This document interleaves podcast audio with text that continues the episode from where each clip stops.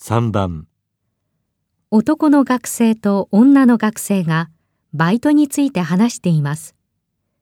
女の学生はどうしてバイトを辞めましたかバイト、どううまくいってるあ、あれね。やめたの。なんで気に入ってたんじゃないのうん。時給はまあまあだったし、家から近かったから良かったんだけどね。仕事大変だったのお客さんが多い店だから、大変といえば大変だったけど、でもそれは大したことなかったし、実は先輩がね。ああ、人間関係が原因か。いじめられたのか。そういうわけじゃないの。